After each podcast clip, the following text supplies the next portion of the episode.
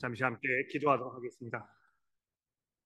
하나님 아버지 이 시간에 저희들을 그냥 내버려 두지 마시고 주의 성령께서 저희들의 마음속에 강하게 역사하셔서 어, 주의 말씀을 들을 때에 저희들에게 깨달음이 있게 하시고 또 하나님을 향한 더 깊은 사랑과 우리 예수 그리스도를 향한 진정한 믿음으로 나아갈 수 있도록 도와주시고 아, 이 말씀을 듣고 나아갈 때에 우리들의 마음이 더더욱 뜨거워져서 하나님의 백성들을 사랑하며 그리스도를 증거하는 삶을 살아갈 수 있도록 저희를 먹여 주시고 입혀 주옵소서. 예수 그리스도의 이름으로 기도합니다. 아, 신명기 시리즈가 이제 앞으로 어, 세번 남았습니다. 어, 굉장히 시간이 빨리 지나간 것 같아서 좀 아쉬운데요. 어, 나머지 부분들을 통해서 여러분들의 그 삶 속에 어, 정말 깊은 그런 하나님의 위로와 도전이 있기를 간절히 기도합니다. 어, 지난주에 말씀드렸듯이 어, 신명기서가 끝나게 되면 잠언서 시리즈를 우리가 시작하게 될 텐데 여러분들 지금부터 이 잠언서를 읽기 시작하시면 하루에 한 장씩 해서 설교 시작에 맞추어서 전체를 한번 읽어보시게 될 겁니다. 제가 적극 권해드리고 싶고요. 지난주와 마찬가지로 오늘 설교가 끝난 후에 잠시 1, 2분 정도 휴식 시간을 가지고 아, 질문 시간을 가져보려고 합니다. 오늘 그 교회 리더십에 대해서 많은 부분들을 우리가 다뤄보게 될 텐데 아마 이 이슈에 대해서도 여러분들께서 아, 많은 질문들이 있으실 거라고 제가 짐작을 해봅니다. 그래서 아, 설교를 들으시면서 또 듣고 나서 잠깐 돌아보는 그 시간 동안에 질문이 있으시면 문자로 저에게 보내주셔도 되고 또는 그 손을 들어서 질문해 주시면 그러면 되겠습니다. 아, 요즘은 어디를 둘러보아도 가정이든지 교회든지 학교든지 직장이든지 나라 전체든지 어디를 둘러보아도 이 리더십에 대한 회의론적인 시각이 득세하는 것 같습니다. 아, 이 가정이라는 영역을 생각했을 때 남편과 아버지라는 역할을 아, 구태여 가장의 가정의 가장이라 이렇게 여겨야 할 필요가 있느냐 하는 이런 질문들이 끊임없이 대두되고 있습니다. 또 한국에는 요즘에 학교에서 선생님들의 그 교권이 무너지고 학부모들과 학교 시스템의 압력을 견디지 못하고 극단적인 선택을 하는 선생님들의 사례가 속출하고 있다는 그런 네, 뉴스가 연일 보도되고 있습니다. 아, 사회에서는 사리 사욕을 채우기 위해서 자신의 지위와 또 권력을 남용하는 그런 그 기업의 CEO들이나 또 정치가들에 대한 회의적인 시각이 실망감을 넘어서 아, 그들에 대한 차가운 냉소적 비난으로 이어진 지가 얼마나 오래되었는지 잘 기억이 나지도 않습니다. 근데 안타까운 것은요. 아, 이러한 현상이 교회 안에도 마찬가지인 것 같습니다. 아, 목회자들의 비도덕적인 삶, 교우들을 섬기기보다는 자기 중심적으로 사리 사역을 채우는 일에 급급한 또는 독선적으로 교우들 위해 군림하려는 자세, 세상의 물결 이것을 거스르기보다는 누구보다도 먼저 세상과 타협하여 교회와 사회의 경계를 와해시키는 아, 이런 그 일에 앞장서려는 시도들이 오히려 목회자들을 통해서 빈번히 일어나고 있는 것입니다. 아마 이런 모습 때문에 목회자들을 이 회의론적 시각으로 바라보는 것이 어쩌면 아주 당연한 그런 결과가 아닐까 이렇게 생각해 봅니다. 아, 오늘 본문은 그 오래전에 하나님께서 이스라엘 사람들을 위해서 세우신 리더들에 관한 그 말씀인데요. 아, 그 모세가 지금 아, 지금까지 자기 홀로 이 하나님의 백성들을 인도하고 또 먹이고 입히고 보호하던 아, 그 역할을 감당해 오면서 이제 그것이 종결되는 아, 더 이상 자기가 이스라엘의 그 리더로서의 역할을 감당할 수 없는 아, 그 상황이 이제 오게 되면서 아, 그 다음 세대에 이 하나님의 백성들을 어떻게 인도할 것인가의 문제에 대해서 아, 지금 다루고 있는 것입니다. 아, 지금까지 이 모든 권위가 이 모세라는 그 한 사람에게 집중되어 있었는데 이제 앞으로 모세가 없어지게 되면 누가 이 역할을 감당할 것인가? 하나님께서 과연 이스라엘 백성들을 어떻게 인도하실 것인가? 아주 중대한 문제를 이 본문 말씀이 다루고 있다는 것입니다. 아, 그래서 이 본문에 보시면 이제 여러 형태의 그 리더십이 언급되는 걸 볼 수 있습니다. 이 16장 18절에 보십시오. 거기 보시면 아, 재판장 또는 지도자들 이렇게 불린 사람들이 이제 등장을 합니다. 또 19장 9절 말씀에 보시면 이 레위 사람 제사장들과 또 재판장이라 이렇게 언급이 되고 있습니다. 또 오늘 우리가 봉독한 그 14절, 그러니까 18장이죠. 어, 14절에 어, 보시면 이 왕이 등장을 하지 않습니까? 아, 이스라엘 백성이 아, 그 전혀 왕이 없었는데 이제 처음으로 이 왕이라는 개념이 하나님의 백성들 사이에 이제 등장하는 것을 우리가 보게 됩니다. 또 18장 1절 말씀에 보시면 이 레위 사람 제사장과 온 레위 지파 사람들에 대하여 그리고 마지막으로 이 18장 15절에 보시면 모세를 모델로 한 한 선지자에 대하여 언급하면서 하나님께서 이스라엘 위에 보내신 여러 형태의 리더십에 대해서 이제 말씀하려고 하는 것입니다. 아 근데 이 내용들을 우리가 좀 더 자세히 살펴보기에 앞서서 이 시점에서 우선 우리가 내려야 할 어떤 그 첫 번째 결론을 찾아본다면 이스라엘 사람들을 돌보시고 이끌시기 위해서 하나님께서는 그들에게 이런 여러 형태의 리더들을 보내셨다는 것입니다. 이것이 구약에서만 발견되는 원칙이 아니고 신약 성경에서도 일괄적으로 이어가시는 하나님의 일하시는 방법인데요. 여러분 뭐 잘 알고 계시는 이 에베소서 4장 11절 이하의 말씀이 그 대표적인 케이스가 되지 않겠습니까?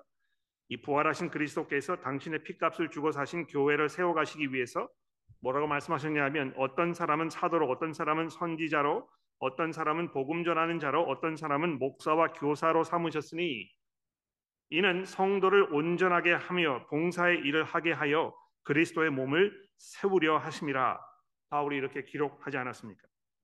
그러니까 이 교회 안에 존재하는 리더들은 분명히 사람들의 손에 의해서 세워진 것이 아니고 그리스도께서 교회를 위하여 보내신 것이라고 이렇게 말씀하고 있는 것입니다. 사실 이것은요, 여러분 그, 그 양날이 선 검이라는 표현이 있지 않습니까? 그렇죠? 양쪽으로 다 찌르는 그런 검이라는 것입니다. 그러니까 이 비도덕적이며 자기 중심적이며 독선적인 모습으로 교우들 위해 군림하려는 목회자들을 향한 이 경고의 말씀임과 동시에 교회 리더십에 냉소적인 마음을 가지고 있는 이들에게도 역시 다시 한번 생각해 보도록 종용하는 양날이 선 검이라는 것입니다. 자, 이 점들을 기억하면서 이제 본격적으로 이 본문에 담겨 있는 리더십에 관한 하나님의 마음과 생각을 저희가 이제 살펴보겠는데요. 아, 우선 먼저 이 리더를 보내신 이유와 그 목적에 대해서 잠시 생각을 해볼 필요가 있겠습니다. 왜 하나님께서 이스라엘 백성들이 그냥 스스로 알아서 자기들끼리 힘을 합해서 그 공동체를 유지하도록 이렇게 하지 아니하시고 그들 가운데 구태여 이렇게 여러 형태의 리더들을 보내신 것인가? 이스라엘 공동체 안에는 수많은 분열과 와해의 요소들이 도사리고 있었기 때문에 그런 것입니다. 아, 모두 죄에 물들어 있어서 그 영향력 아래 사는 사람들이었기 때문에 그 공동체 안에는 늘 그 공동체를 파괴시킬 수 있는 아, 그런 아주 위험한 요소들이 항상 흘러 넘쳤던 것입니다. 그러니까 17장에 보시면 이제 이 문제에 대해서 굉장히 여러 가지 이슈들을 이제 제기하고 있는데 이번 그 2절 말씀 잠깐 보시겠습니까? 17장 2절 말씀입니다. 여기 보시면 내 하나님 여호와께서 내게 주시는 어느 성 중에서든지 너희 가운데 어떤 남자나 여자가 내 하나님 여호와의 목전에 악을 행하여 그 언약을 어기고 가서 다른 신들을 섬겨 그것에게 절하며 내가 명령하지 아니한 1월 성실에게 절한다 하자. 이제 어떤 가상의 시나리오를 좀 얘기하고 있는 것이죠. 이 우상 숭배의 문제를 말하는 것인데 이 문제는 이스라엘을 무너뜨리고 와해시키는 가장 큰 문제로 늘 이스라엘의 주변을 맴돌고 있었습니다. 이 문제가 얼마나 집요하게 이스라엘 백성들을 괴롭혔는지 모르는 것입니다.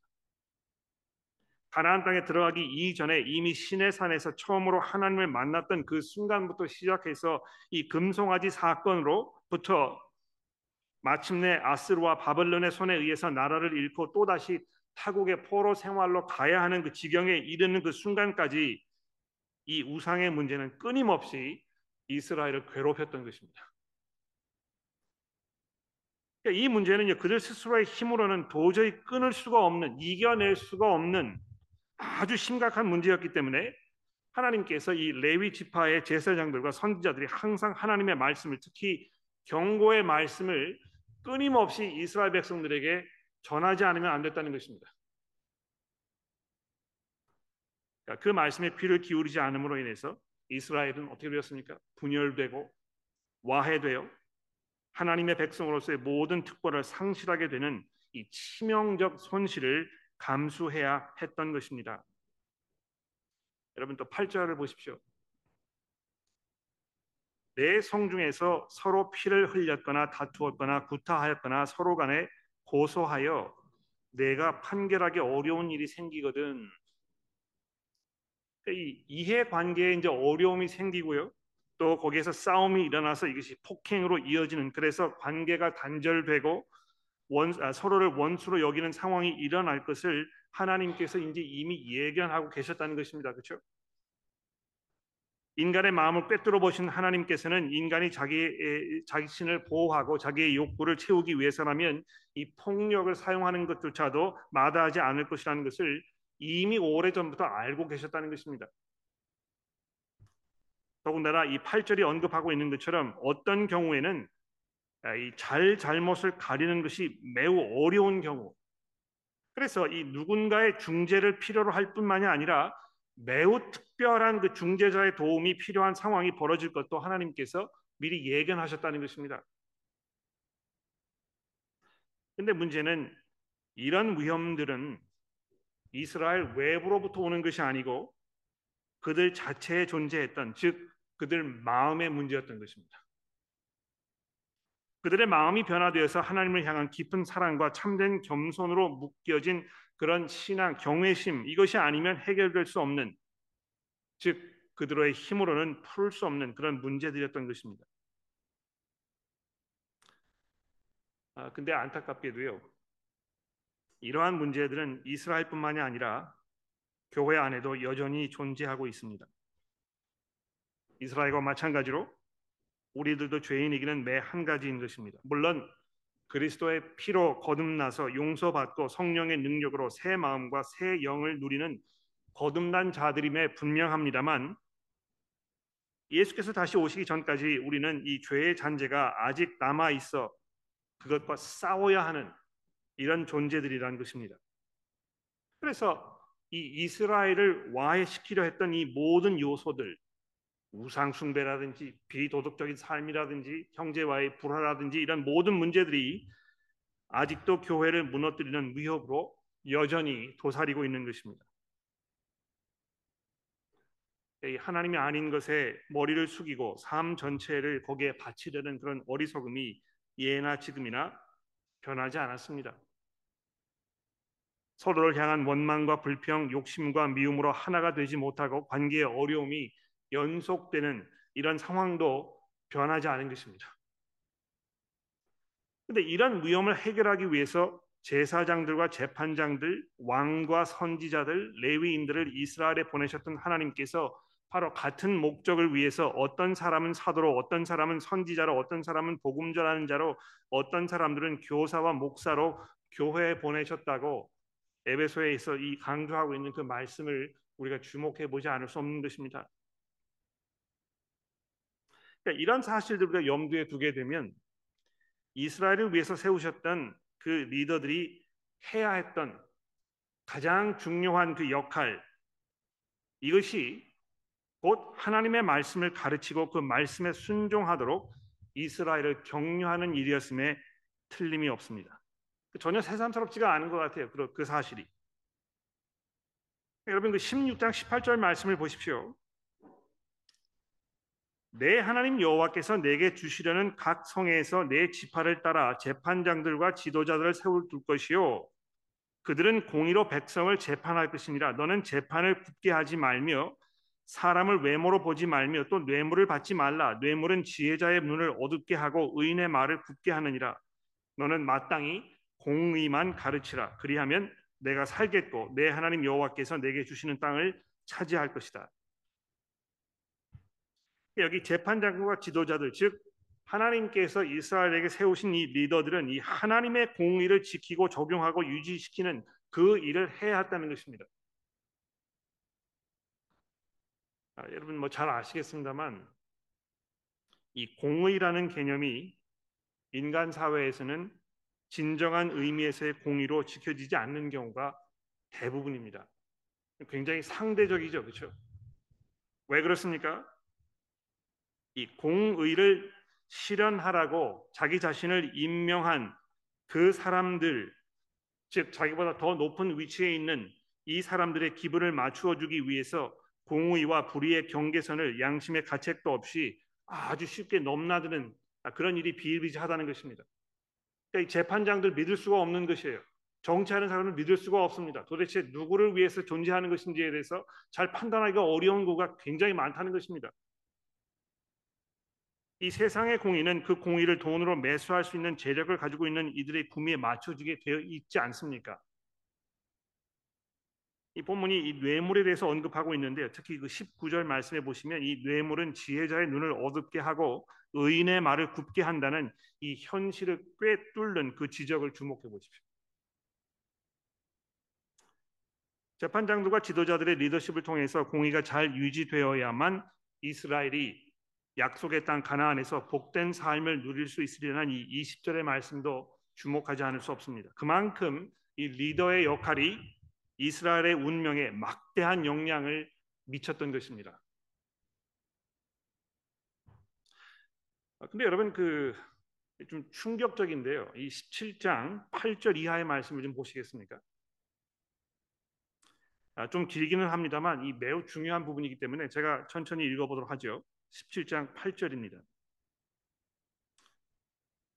내 성중에서 서로 피를 흘렸거나 다투었거나 구타하였거나 서로 간에 고소하여 내가 판결하기 어려운 일이 생기거든 너는 일어나 내 하나님 여호와께서 택하실 곳으로 올라가서 그러니까 이 스스로 해결할 수 없는 아, 그런 문제가 생겼기 때문에 지금 그 이제 성전을 만들어 놓을 아, 나중에 이제 뭐 예루살렘 성전이 되었겠죠. 거기에 이제 올라가라는 것입니다. 거기에 가서 어떻게 하라고요?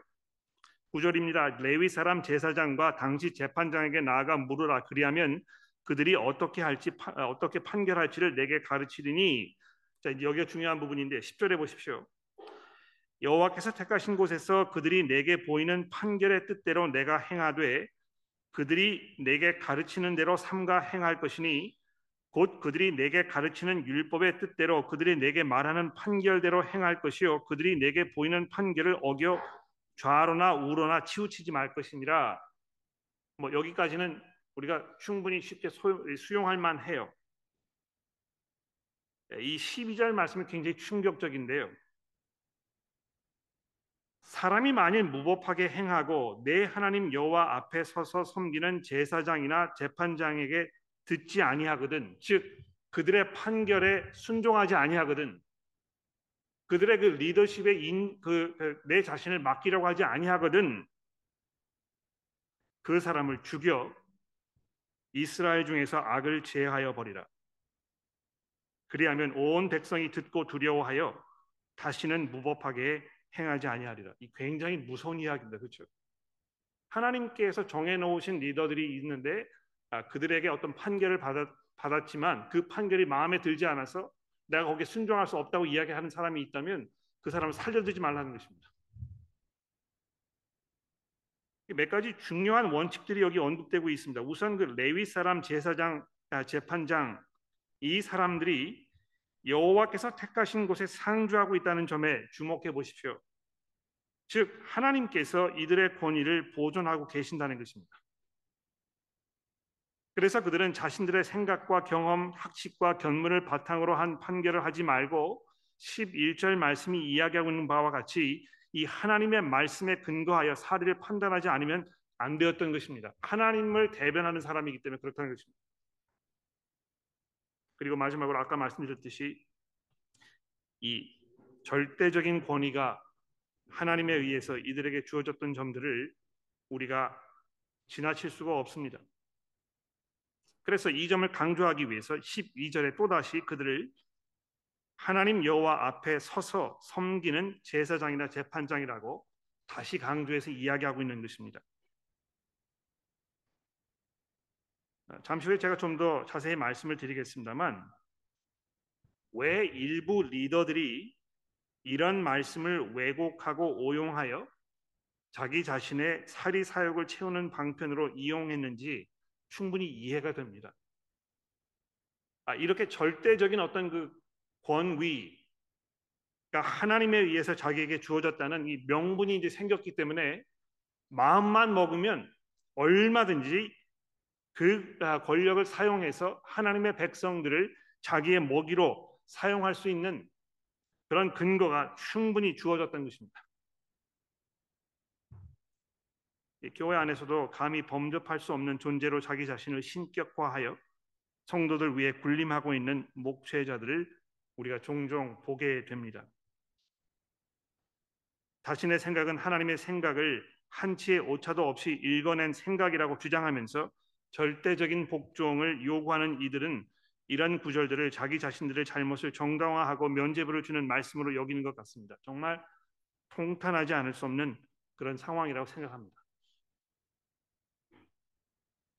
그런데 하나님께서는 리더의 역할을 맡은 모든 이들에게 하나님의 말씀을 두려워하는 자세가 가장 중요한 핵심이며 특히 왕에게 있어서는 이 하나님의 말씀을 두려워하는 마음이 백성을 다스리는 일에 있어서 어떤 특, 특별한 그 모습으로 나타나야 하는지 17장 14절 이하에 아주 자세히 설명하고 있습니다. 여러분 그 특히 이 17장 18절 말씀을 좀 주목해 보십시오.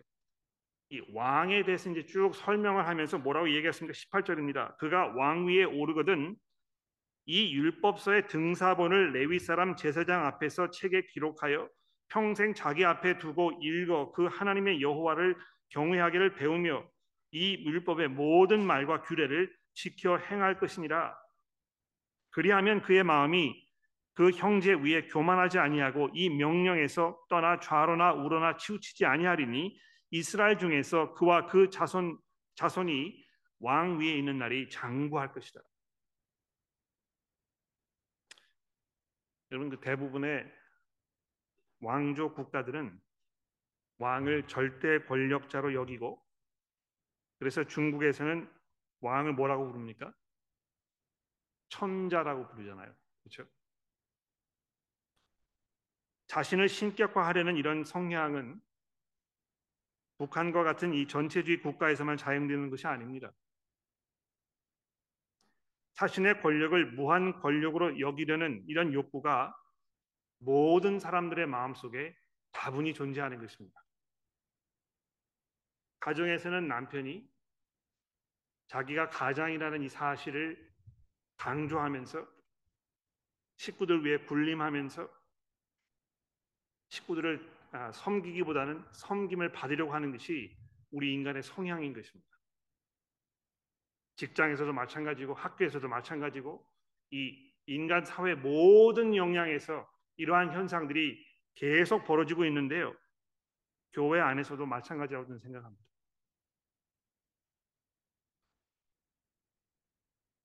하나님께서는 이 왕 역시도 모든 이스라엘 백성과 마찬가지로 하나님의 말씀의 권위 아래 있게 하시기 위해서 그에게 하나님의 말씀을 읽음으로 하나님을 두려워하는 마음으로 그 백성을 다스려야 하는 것을 얼마나 강조하여 말씀하고 계십니까? 그 마음 속에 이 교만한 마음이 싹 아, 돋아오르지 못하도록 16절을 보십시오. 그는 병마를 많이 두지 말 것이요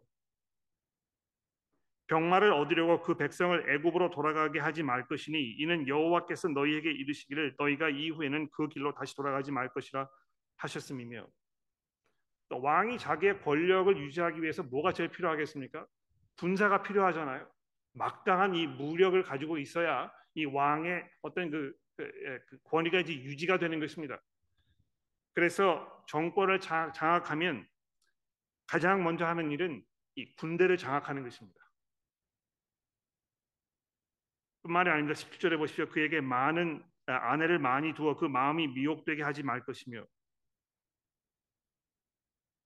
여성 편력 아, 이거를 자기 권력의 그 목적으로 생각하시는 분들이 정치사에서 얼마나 많이 있어 왔습니까? 또 심지어 17절 마지막 절에 보시면 자기를 위하여 은금을 많이 쌓지 말 것이니라 그래서 이 왕에 대한 지침의 맨 마지막 20절에 이렇게 명시하고 있지 않습니까? 그리하면 그의 마음이 그 형제 위에 교만하지 아니하고 이 명령에서 떠나 좌로나 우로나 치우치지 아니하리니 이스라엘 중에서 그와 그 자손이 왕 위에 있는 날이 장구할 것이다. 자, 그리고 이제 본문 말씀 이 맨 마지막 부분인 18장 15절 이하에 보시면 이 선지자에 대한 말씀이 이제 등장합니다. 그렇죠? 이스라엘의 리더들에 대해서 여러 말씀을 한 후에 맨 마지막에 선지자에 대한 말씀으로 이 부분이 종결되고 있는 것이 매우 의미심장합니다. 마치 이 모든 리더십이 이 선지자의 사역 아래 있는 것처럼 보입니다.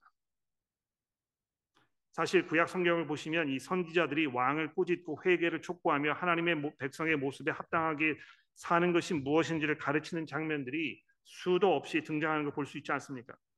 그러니까 이 종교 분립이 확립되어 있는 현대 사회에서는 상상할 수 없는 일입니다만 이 당시에 이, 인간의 모든 권력과 아, 권위가 하나님께로부터 온다는 사실을 천명하는 가장 기본적인 어떤 그 증거로 이 선지자의 역할이 아주 절대적이었던 것을 우리가 확인해 볼 수 있습니다.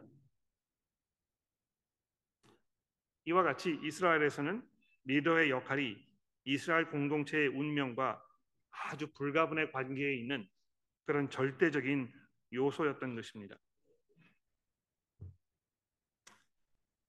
나중에 이사야라든지 또 예레미야라든지 에스겔이라든지 이런 모든 선지자들이 그토록 이스라엘의 리더들을 향해서 혹독한 비판을 멈추지 않으면서 그들의 행태 아래 신음하는 하나님의 백성들을 목자 없는 양으로 또 리더들이 목자로서의 역할을 잘 감당하지 못하여 이방 나라들의 먹이로 전락한 이스라엘의 그 초라하고 불행한 삶의 근본적인 원인이 양들을 돌보지 않은 리더들에게 책임이 있다고 지적한 점들을 우리가 그냥 지나쳐 버릴 수가 없는 것입니다. 오늘 아침에 우리가 마태복음을 읽었는데요. 왜 성탄절도 아닌데 마태복음 2장을 읽었나 궁금해 하게 생각하셨다면 거기에 등장하는 이스라엘의 그 리더들의 모습을 보십시오. 헤롯 왕이 그를 보좌하고 있던 대제사장들과 모든 뭐 이 서기관들이 그저 자기의 어떤 그 위치와 자기의 이 그 기득권 이거를 아, 지키기 위해서 이 땅에 하나님의 아들로 오신 그 왕을 찾아가지고 그를 죽여버리려고 하는 바로 이것이 인간의 현실이라는 것입니다. 예수께서 이 땅에 오셨을 때 자기 자신을 이스라엘의 왕으로 나타내셨고 신약의 모든 저자들이 예수께서 하신 사역을 설명하면서 그분을 제사장으로 모세와 같은 선지자로 그리면서 아, 모세 이후에 분리되었던 이스라엘의 이 모든 리더십이 예수 안에 집중되고 있는 것을 볼 수 있지 않습니까?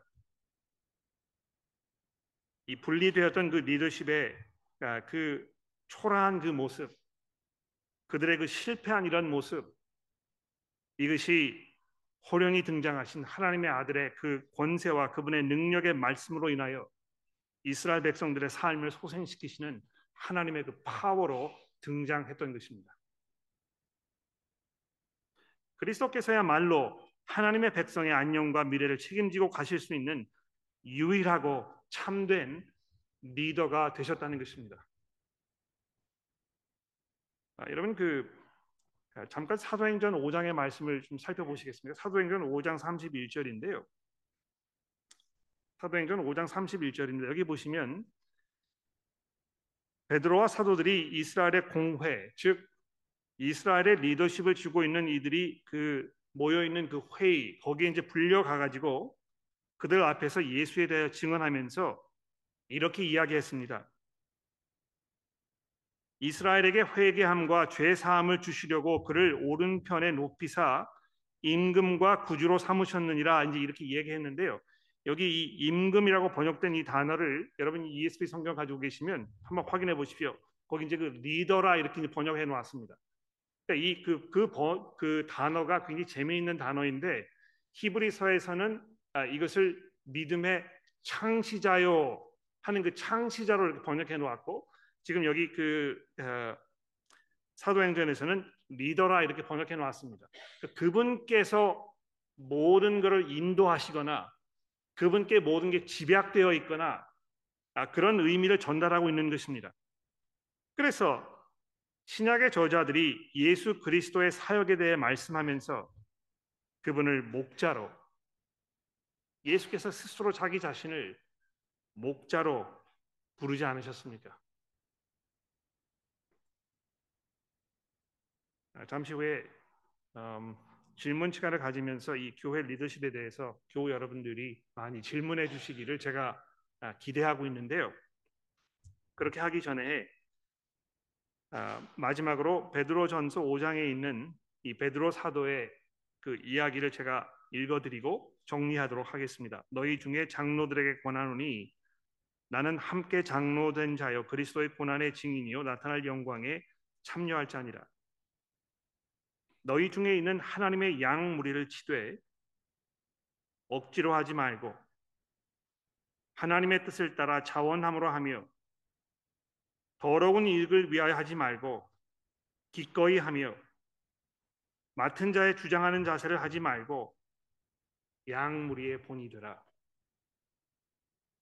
그리하면 목자장이 나타나실 때에 시들지 아니하는 영광의 관을 얻을 것이다.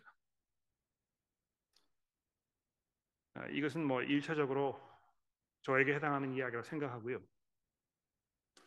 교회 안에서 양 무리를 치는 역할을 맡으신 우리 교회의 모든 여러분들에게 해당되는 이야기일 것입니다. 우리가 정말 아, 우리의 구주로 오신 예수 그리스도의 그 권위와 그분의 그 겸손과 그분의 그 섬김과 그분의 하나님을 향한 온전한 헌신의 모습으로 우리에게 맡겨주신 하나님의 역할을 잘 감당하도록 우리가 기도하며 또 교우 여러분들께서도 기도에 동참해 주시기를 간절히 기도합니다. 자, 제가 이제 설교를 다 했는데요. 어, 제 이야기를 쭉 들으셨으니까 아, 이제 좀 뭐 숨호흡을 하시든지 아, 또는 옆에 있는 분에게 아, 뭐 인사를 하시든지 이렇게 분위기 전환을 좀 하시고 아, 그 후에 네, 질문을 몇 가지 받아보도록 하겠습니다. 말씀드린 대로 그 문자를 통해서 질문하셔도 되겠고 또는 손을 들어서 그 자리에서 질문하셔도 되겠습니다. 자, 일단 옆에 계시는 분들과 함께 그 설교 들으신 후에 여러분의 소감이나 느낌을 조금 서로 나누어 주시고요. 그 다음에 아, 질문을 좀 몇 가지 받아보도록 아, 그렇게 하겠습니다. 네, 그 굉장히 중요한 질문이 이제 들어왔는데요. 자, 질문을 제가 읽어드리도록 하겠습니다. 어, 하나님께서 지정하신 리더가 목회자가 리더의 역할을 잘 못할 때 하나님 중심이 아니고 사람 중심이 되어 갈 때 성도로서 어떻게 하는 게 성경적입니까? 조용히 떠나야 될까요? 계속해서 아, 그, 그 조언을 해야 할까요? 어, 굉장히 중요한 질문이라고 생각해요. 어, 여러분이면 어떻게 하시겠습니까? 음,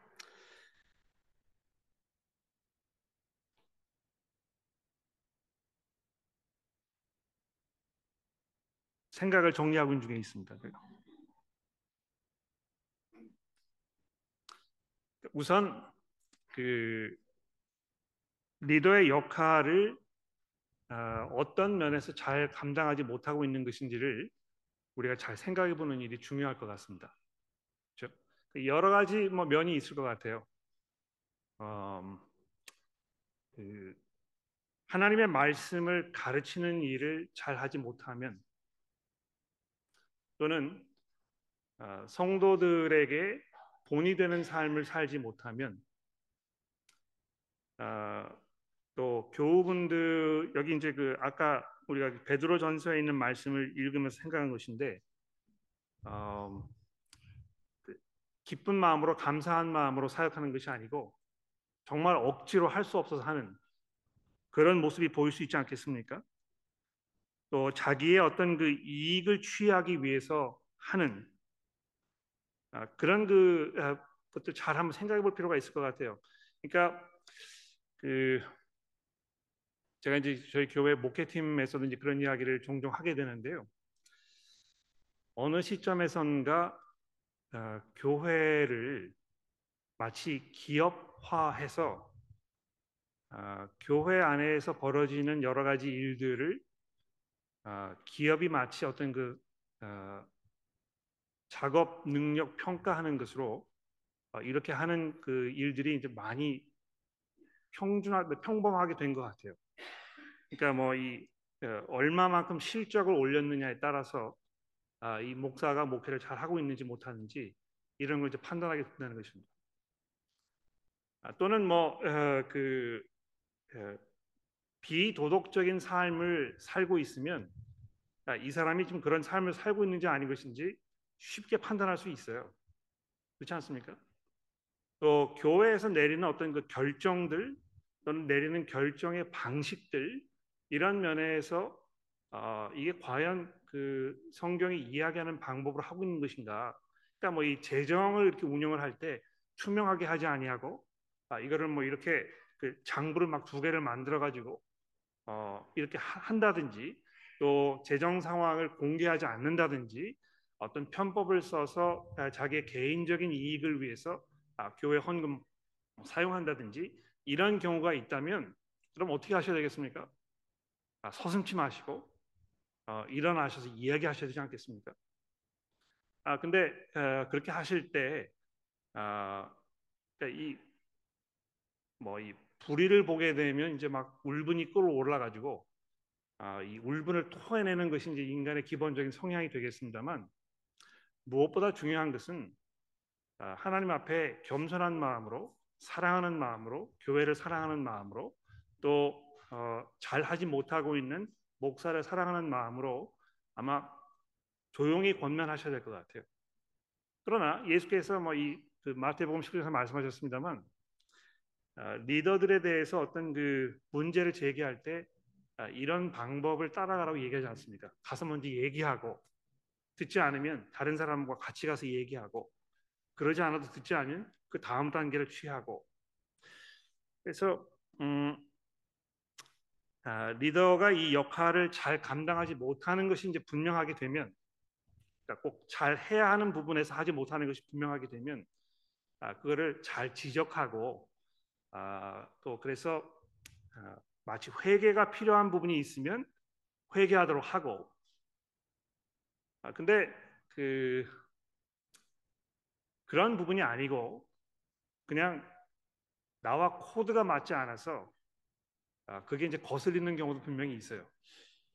뭐 설교가 너무 길다든지 아, 또는 뭐가 있겠습니까? 뭐 점심 메뉴를 좀 다른 걸 했으면 좋겠는데 항상 같은 메뉴를 뭐 요구한다든지 아, 그래서 이것이 아, 나의 어떤 그 개인적 취향의 문제인가 아니면 아, 성경의 그 원칙적인 문제를 이야기하고 있는 것인가 아, 이 부분을 잘 짓는 것이 아, 굉장히 중요한 이유라고 저는 생각합니다.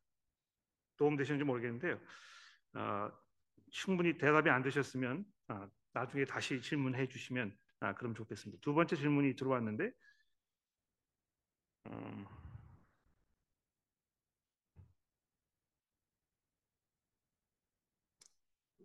그 카톡으로 질문을 했다는 그 노티피케이션이 뜨는데 어, 제가 카톡으로 들어가면 문제가 뜨지를 않네요. 어, 왜 그런지 모르겠는데요. 음, 죄송합니다. 제가 다시 한번 확인해 보도록 하겠습니다. 음,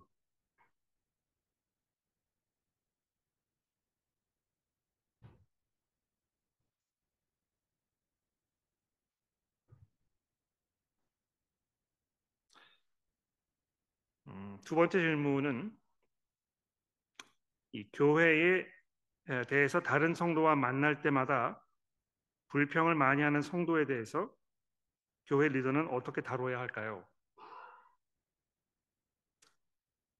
굉장히 민감한 문제예요, 그렇죠? 어,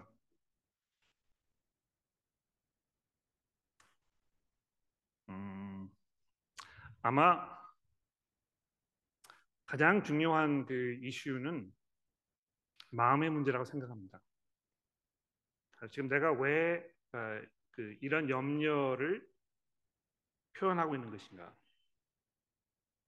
그러니까 내가 정말 하나님을 사랑하고 어, 하나님을 두려워하고 또 한 교회에 몸담고 있는 형제 자매들의 영적 상태와 상황을 깊이 염려하는 마음으로 어, 내가 지금 거기에 대해서 그 어떤 그 슬픔과 또 마음의 짐과 아, 이런 것이 있어서 내가 이거를 나누는 것인지 아, 아니면 그저 음, 그 이외 다른 이유 때문에 내가 이렇게 하는 것인지 아, 이거를 어, 잘 판단해야 될 것 같은데요.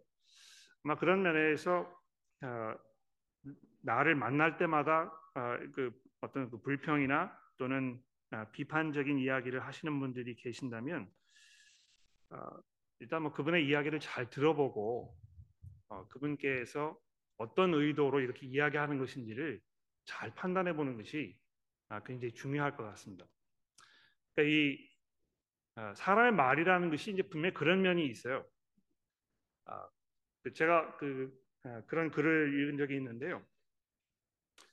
긍정적인 말하고 부정적인 말을 동 그 출발선상에 이렇게 놓고 경주를 시키면 어느 말이 가장 빨리 그 달리겠는가? 어떤 말이 가장 많이 달리겠, 빨리 달리겠습니까? 아, 부정적인 말이 가장 빨리 간답니다. 그러니까 이 그 격려되는 이야기, 긍정적인 이야기는 그냥 이야기하면 거기서 끝나요. 그런데 부정적인 것, 약간 어떤 그 어, 뭐 거습 형태의 이야기 또는 어, 원망의 이야기 이런 것들은 듣는 사람이 그걸 듣고 나서 자기 마음속에 담아둘 수가 없는 것입니다. 이걸 꼭 가서 누구에게 얘기를 해야 이 그 직성이 풀리는 것이죠. 그래서 그, 그런 그 말의 그 파괴력을 우리가 좀 잘 이해하고 내가 어떤 의도로 아, 지금 이 이야기를 하려고 하는 것인지에 대해서 아, 우리가 잘그 절제할 수 있는 그런 모습들이 우리 가운데 있어야 되지 않을까 아, 그렇게 생각을 합니다. 아, 무엇보다도 아, 그분의 하시는 이야기가 근거가 있는 이야기라면 아, 그분의 어떤 그 아픔과 상처를 우리가 공감해주고 아, 같이 위해서 기도하고 아, 그다음에 그 문제를 해결하기 위해서 우리가 뭘 같이 할 수 있을까에 대해서 깊이 고민하는 일도 필요하지 않을까 아, 그렇게 생각을 합니다. 아, 마지막으로 우리 교회의 리더십에 대한 아, 리더십의 성별에 따른 구별이 있는 것으로 보이는데요. 어, 어떤 기준으로 구별될까요? 예를 들어 찬양은 여성 성도도 가능하지만 설, 아, 설교는 여성이 하지 않는다는 아, 그런 구분을 말, 합니다 좋은 질문인 것 같아요. 아, 그 여성분들, 여성 교우 여러분들이 교회에서 아, 얼마만큼의 리더십을 가지고 있어야 하는가 이런 그 질문을 하시는 것 같은데 음, 그 성경이 기본적으로 남자와 여자의 관계에 대해서 이야기할 때 아, 이거 이제 그 아, 영어로 이야기하면 아, complementary라고 얘기합니다. 네, complementary라는 거는 서로 이렇게 보완하는 관계를 말하는 것입니다. 그렇죠? 하나님께서 아담과 하와를 창조하셨을 때 이 상호 보완 관계를 염두에 두시고 남자와 여자를 창조하신 것이 분명합니다. 그러니까 여자의 역할이 무엇입니까? 남자를 배필하는 것이잖아요. 근데 일반적으로 이 배필이라는 이 말을 사람들이 굉장히 부정적인 어떤 그 어감으로 이렇게 이해를 하고 있는 것. 그러니까 이 배필이라는 것은 아 그저 그 보조 역할을 하는 아, 그런 사람 정도로만 생각하는 것입니다. 근데 아, 하나님께서 그 여자를 창조하시면서 아, 배필을 주시겠다고 이야기하셨던 그 창세기 2장에 등장하는 그 단어를 보면 그것이 성경 다른 부분에서는 하나님에게 적용되는 경우를 우리가 발견한다는 것입니다. 그러니까 하나님께서 아, 하나님의 백성들을 배필하시는 분이라고 이렇게 이야기하는 걸 생각해 보시면 이 배필이라는 이 단어가 그렇게 사람들이 생각하는 것처럼 부정적이거나 또 그 사람의 가치나 위치를 축소시키는 아, 그런 단어가 아니라는 것을 이해하시는 게 아주 중요한 것 같아요. 남자분들도 이제 그 면에서 이거를 잘 이해하셔야 되는데요. 아, 그 우리 사회는 자기가 맡고 있는 어떤 그 역할, 위치 이런 거를 따라 가지고 사람의 기준, 그 가치를 평가하는 아주 못된 습성을 가지고 있습니다. 그래서 어떻게 해서든지 간에 변호사나 의사가 되어야 하고 그 이외의 직장을 가지고 있으면 굉장히 내가 실패한 인생으로 생각하는 그렇게 하도록 생각하도록 만드는 이런 사회에 우리가 살고 있습니다만 하나님께서 어떤 그 역할을 따라 가지고 그 사람의 가치와 기준을 판단하시는 분이 아니시라는 것입니다. 아 그래서 남자와 여자를 동등하게 하나님의 형상으로 지으시고 서로에게 다른 역할을 주셔서 서로 상호 보완할 수 있는 관계를 만드셨다는 것입니다. 그러니까 교회에서도 그 원칙을 우리가 잘 이해해야 될 것 같아요. 어, 어떻게 하면 아, 하나님께서 정해놓으신 그 창조의 질서, 그 하나님의 그, 그 원칙과 원리, 그분이 마음속에 두고 계셨던 그 의도를 우리가 교회에 잘 반영할 것인가? 이게 이제 중요한 것이죠, 그렇죠? 아, 그래서 그, 저희가 뭐 고린도전서 시리즈를 할 때에도 이제 그 부분을 제가 말씀을 드렸습니다만 아, 남자와 여자에게 분명히 서로 다른 역할을 주셨다는 것입니다. 예, 근데 그 다른 역할을 주신 그 이유는 한 사람은 더 능력이 있고 다른 사람은 그렇지 않아서 그런 것이 아니고 서로 보완할 수 있도록 하시기 위해서 다른 역할을 주셨다는 것입니다. 모든 사람들이 다 똑같은 역할을 가지고 있으면 다른 그 나머지 역할은 누가 하겠습니까? 이 고린도전서의 그 14장의 기본적인 그, 아, 그 원칙이잖아요, 그것이. 마찬가지로 아, 교회 안에서도 하나님께서 남자들에게 가르치는 역할을 주셨다는 것입니다. 남자의 기본적인 그 역할은 아, 다스리는 일이라고 얘기합니다.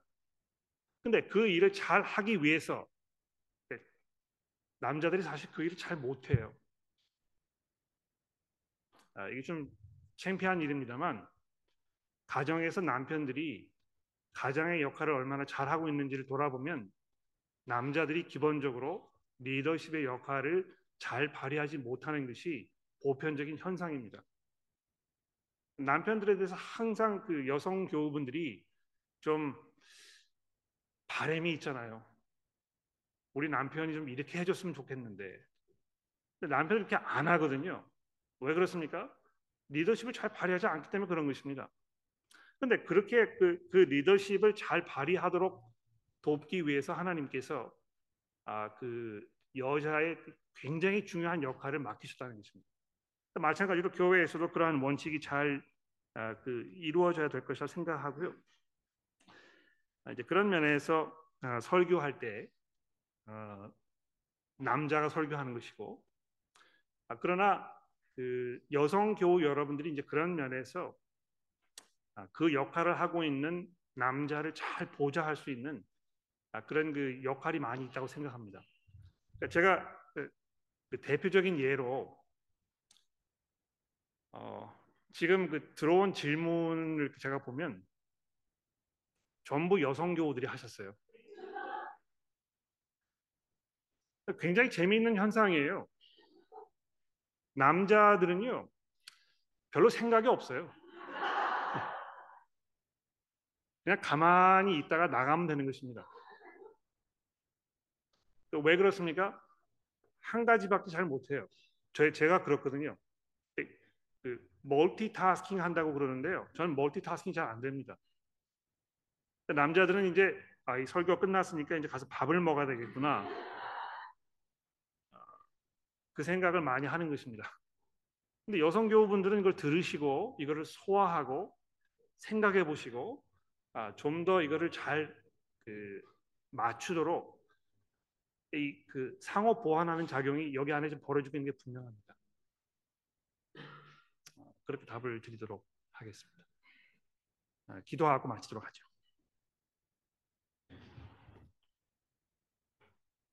하나님 아버지, 어, 하나님께서 어, 교회를 사랑하셔서 아,